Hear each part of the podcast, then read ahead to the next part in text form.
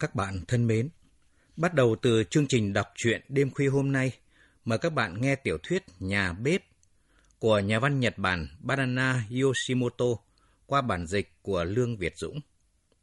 Thưa các bạn, nữ nhà văn Banana Yoshimoto tên thật là Mahoko Yoshimoto, sinh ngày 24 tháng 7 năm 1964. Cô tốt nghiệp chuyên ngành văn học tại trường đại học Nihon. Banana là tên bút danh của cô với ý nghĩa là chúa và lưỡng tính. Trong khi làm bồi bàn tại một nhà hàng vào năm 1987, Banana bắt đầu sự nghiệp viết văn của mình.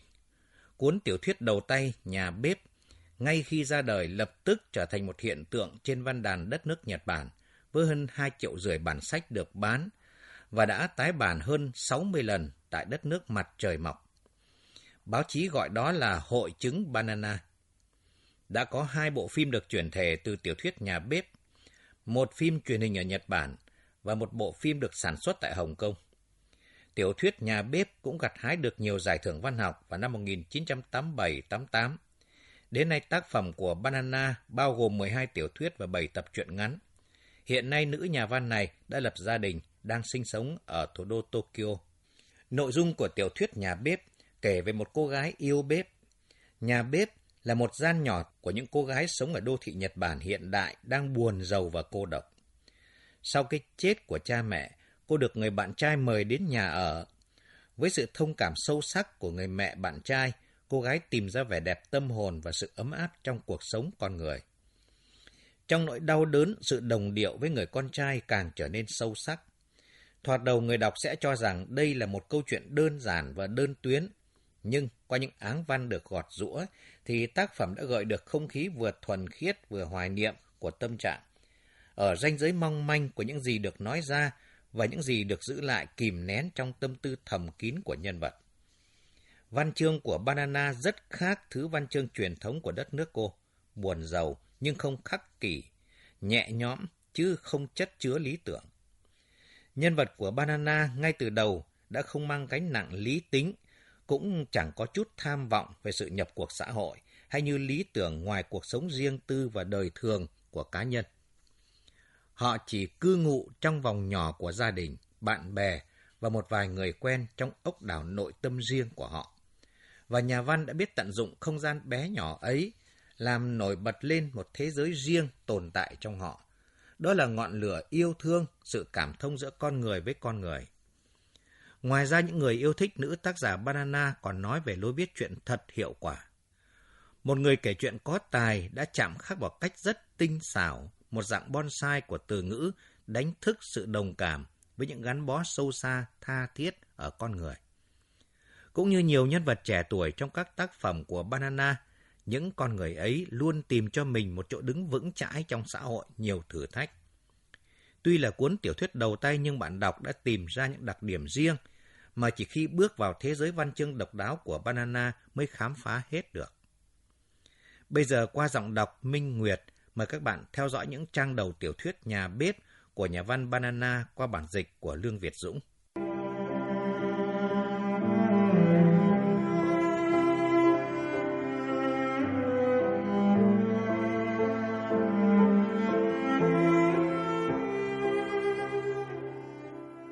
Tôi nghĩ rằng nơi tôi yêu thích nhất trên thế gian này là bếp.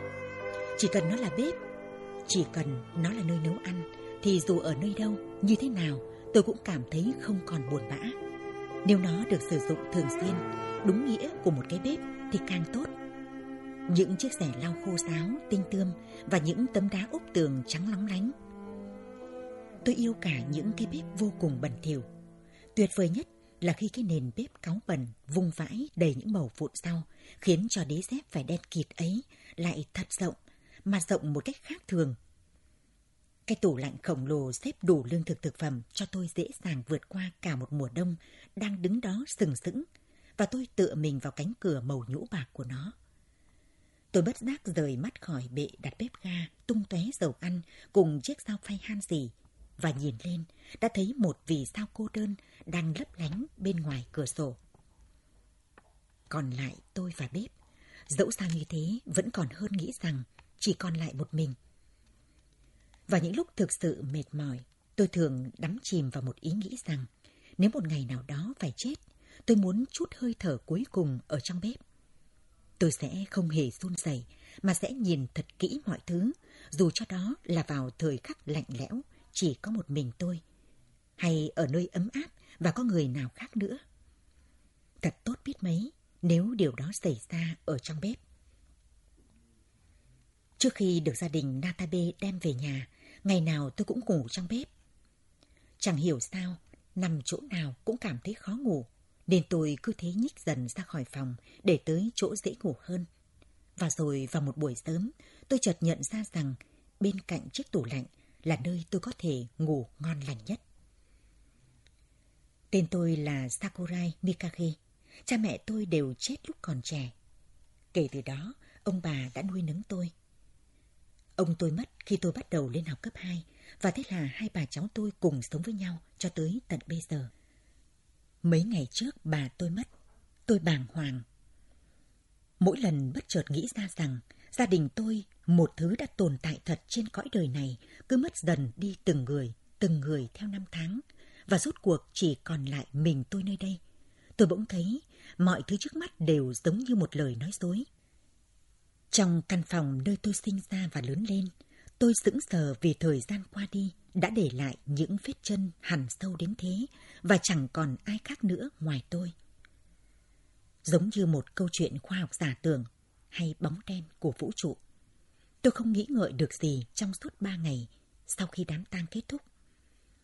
Tôi khẽ kéo lê cơn buồn ngủ dịu nhẹ, thường kèm theo nỗi đau buồn đã bão hòa khi mà nước mắt không còn chảy ra được nhiều nữa.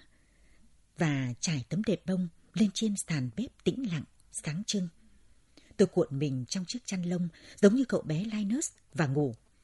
Tiếng tủ lạnh chạy do do, giữ cho tôi khỏi trượt theo những ý nghĩ cô độc.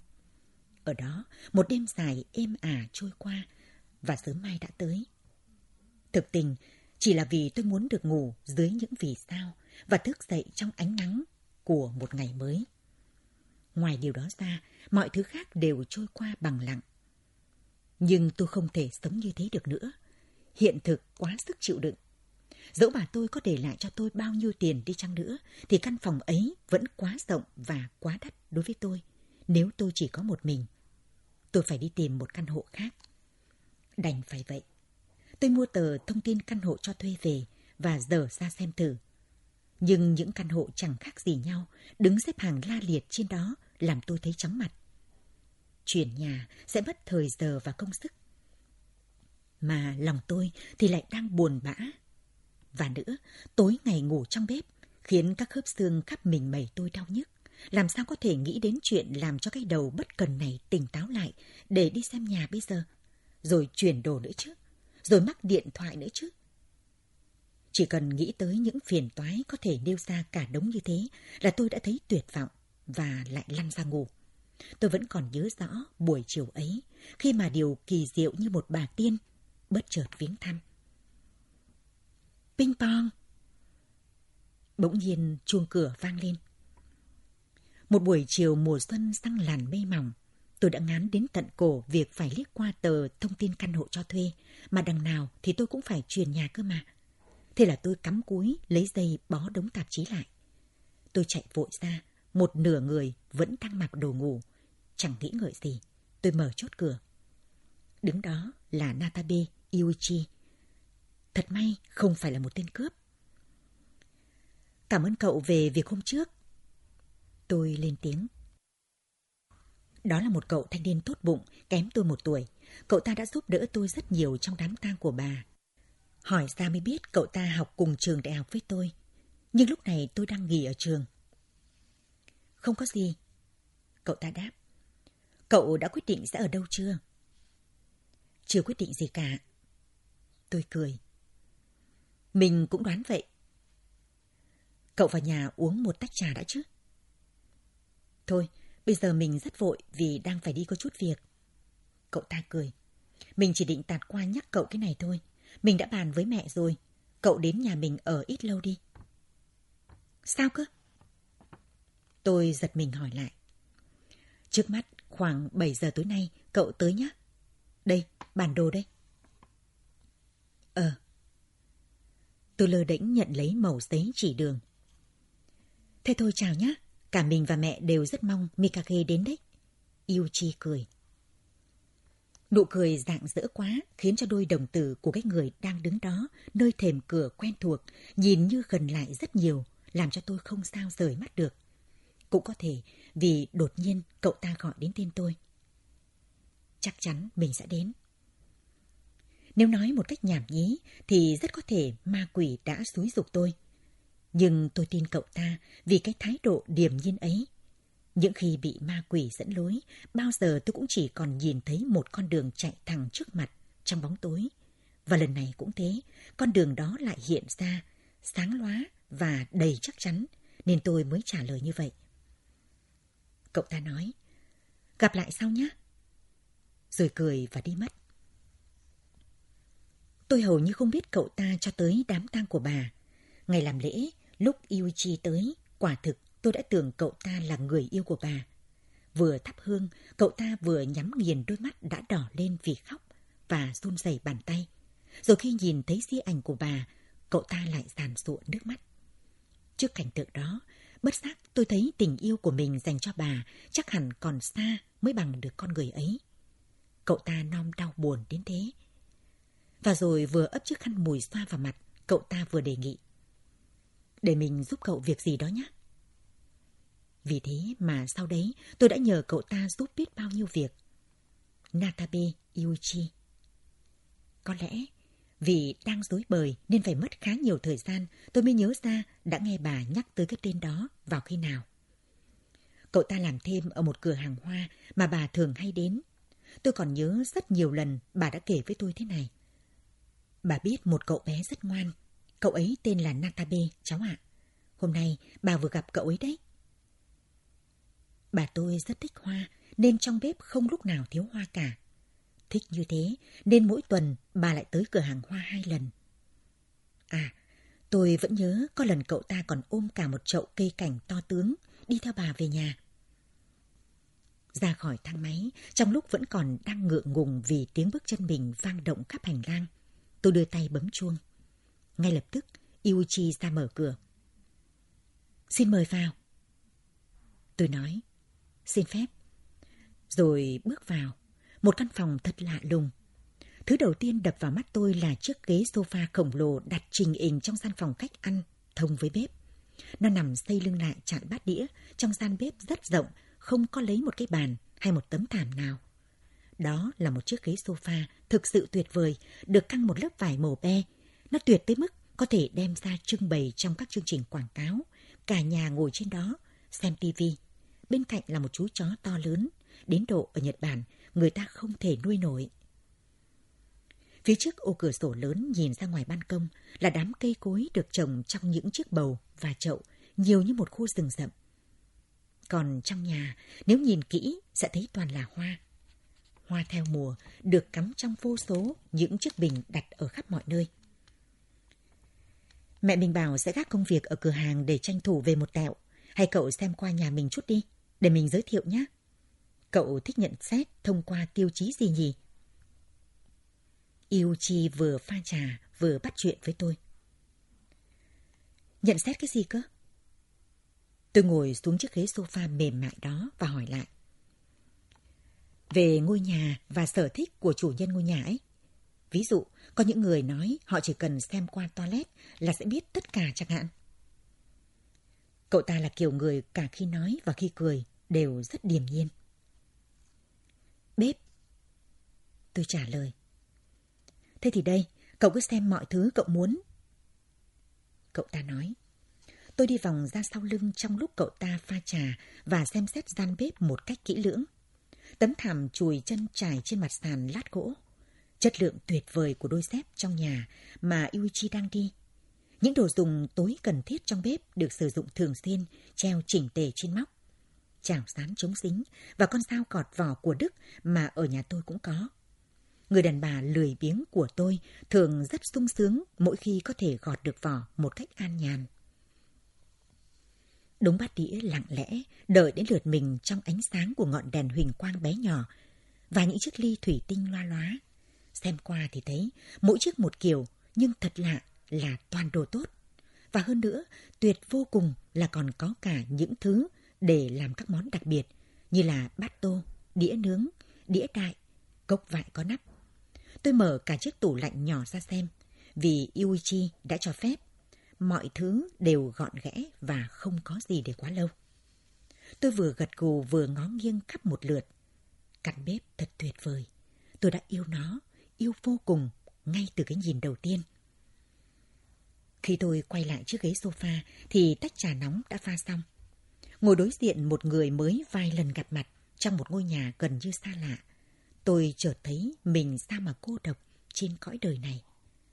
Tôi bắt gặp bóng hình mình in trên ô cửa kính lớn, nơi khung cảnh ban đêm chìm trong làn mưa đang nhòa dần vào bóng tối.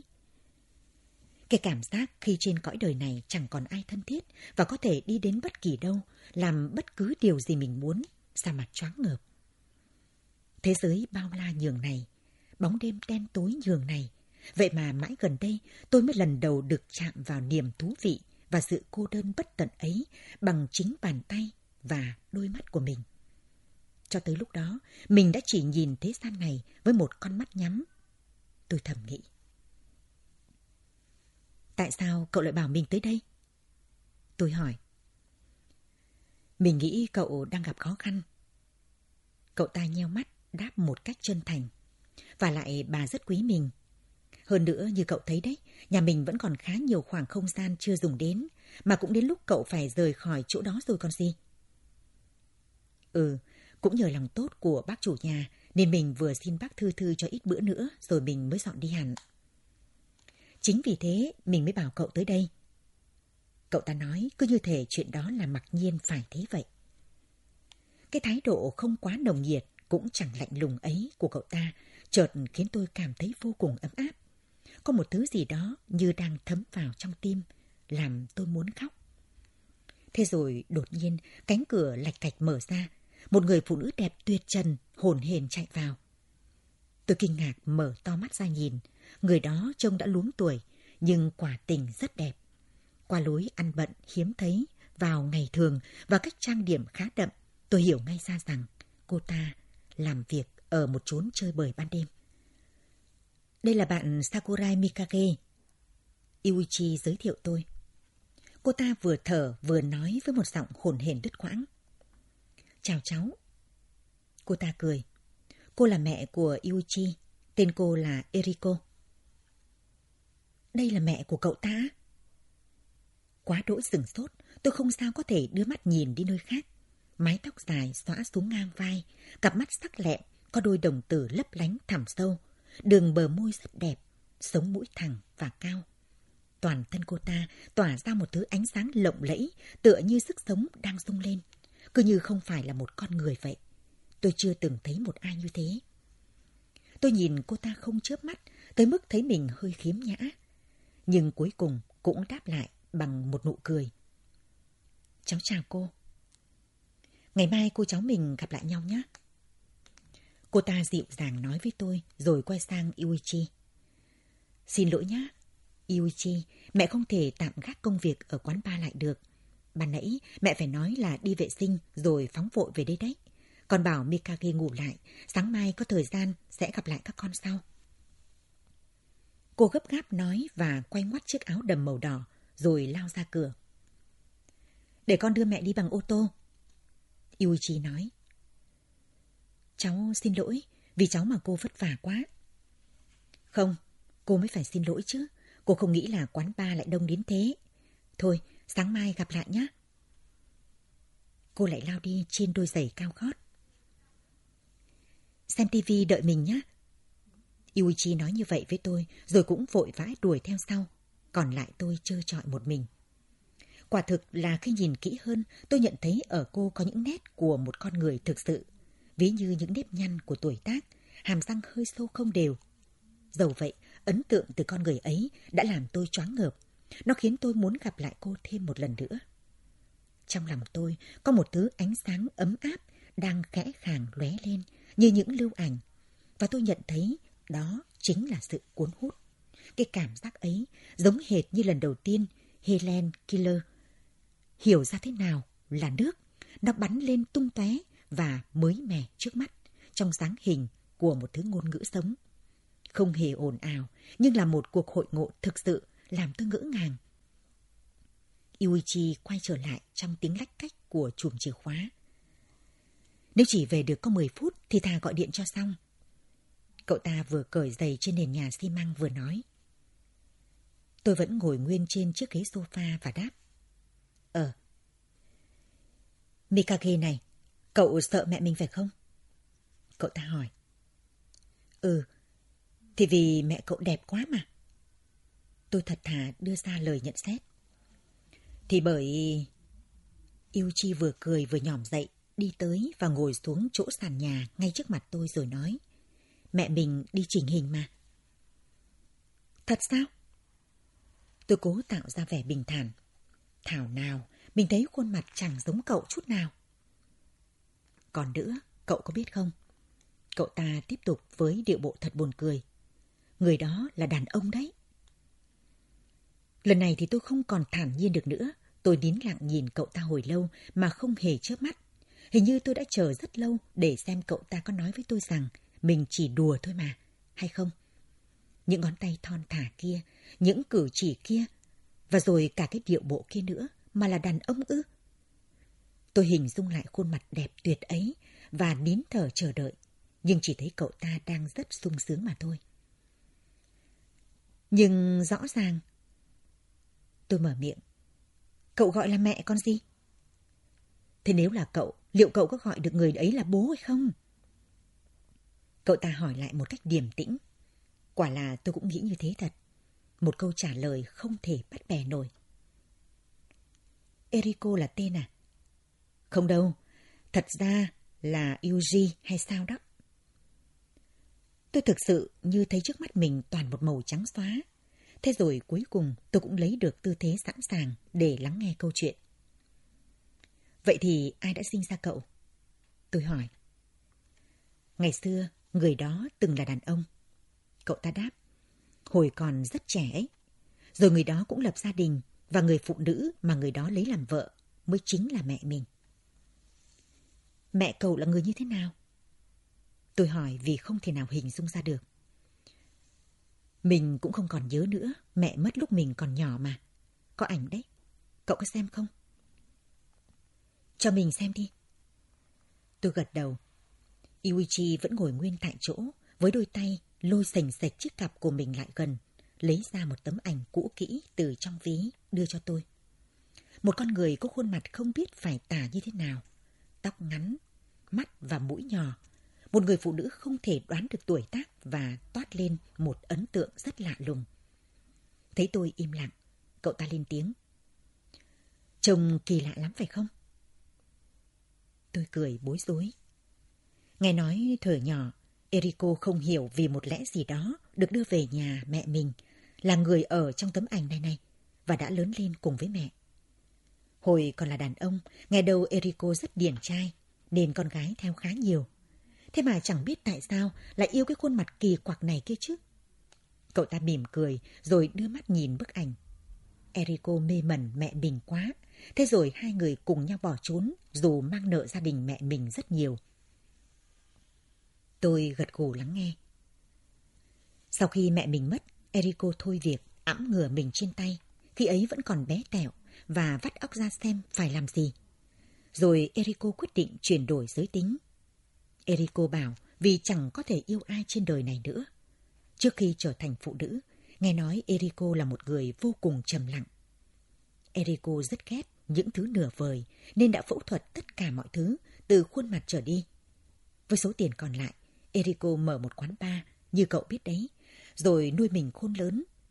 Trường hợp này người ta thường hay ví, một tay đàn bà gánh cả sang san, phải không? Cậu ta cười. Một kiếp người thật quá sức tưởng tượng. Tôi nói. Đã chọn kiếp đâu, vẫn còn phải sống mà. Yuichi nói. Liệu có thể tin được không, hay vẫn còn điều gì đang ẩn giấu? Càng nghe chuyện về những con người này, tôi càng chẳng hiểu gì hết. Nhưng tôi tin vào căn bếp. Hơn nữa, giữa hai mẹ con không hề giống nhau chút nào ấy, vẫn có một điểm chung. đó là gương mặt khi cười, lúc nào cũng ánh lên như thần Phật. Điều ấy mới tuyệt làm sao. Sáng mai mình không ở nhà, cậu cứ dùng bất cứ thứ gì có ở đây. Đôi mắt đang sắp díu lại, Yuichi chỉ cho tôi cách sử dụng vòi hoa sen và vị trí để khăn tắm với một đống nào là chăn lông và quần áo ngủ trên tay. Nghe xong câu chuyện cuộc đời thật quá sức tưởng tượng của Yuichi, tôi lại cùng cậu ta xem video mà chẳng nghĩ ngợi điều gì rõ rệt và nói chuyện về cửa hàng hoa, chuyện về bà. Mải mê, thế mà thời gian thoát đã trôi qua lúc nào không biết. Lúc này đã là một giờ sáng, chiếc sofa mới thật khoan khoái và dễ chịu. Nó mềm, sâu và rộng tới mức một khi đã ngồi xuống, chắc chẳng ai còn có thể đứng lên được nữa.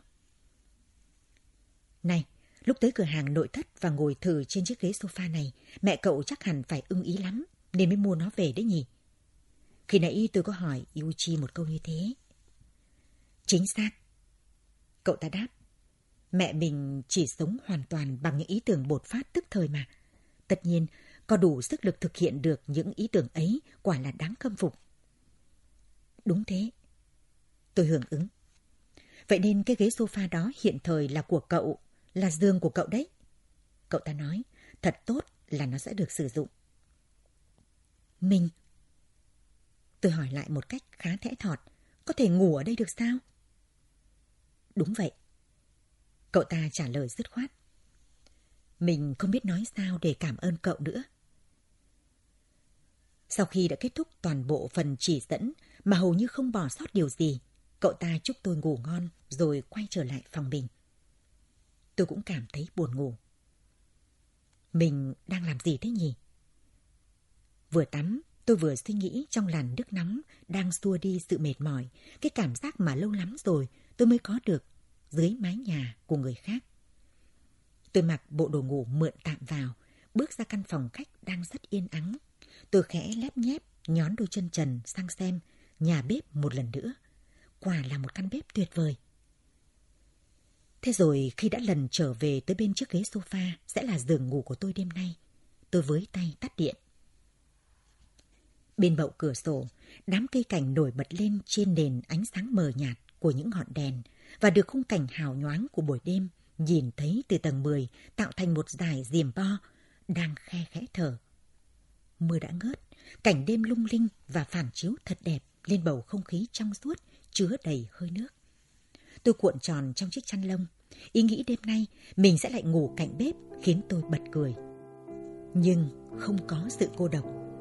Có thể tôi đã chờ đợi điều này. Có thể cái mà tôi mong mỏi chờ đợi chỉ là chiếc giường giúp tôi quên đi được cả những chuyện đã qua, lẫn những chuyện sắp tới trong một khoảng thời gian ngắn. Tôi không muốn có ai khác ở bên cạnh, vì điều đó sẽ làm tăng thêm nỗi buồn. Tuy nhiên ở đây có bếp, có cây cối, có những con người cùng chung một mái nhà. Và yên tĩnh, còn gì tuyệt vời hơn thế nữa? Ở đây là tuyệt nhất. Tôi yên tâm chìm vào giấc ngủ.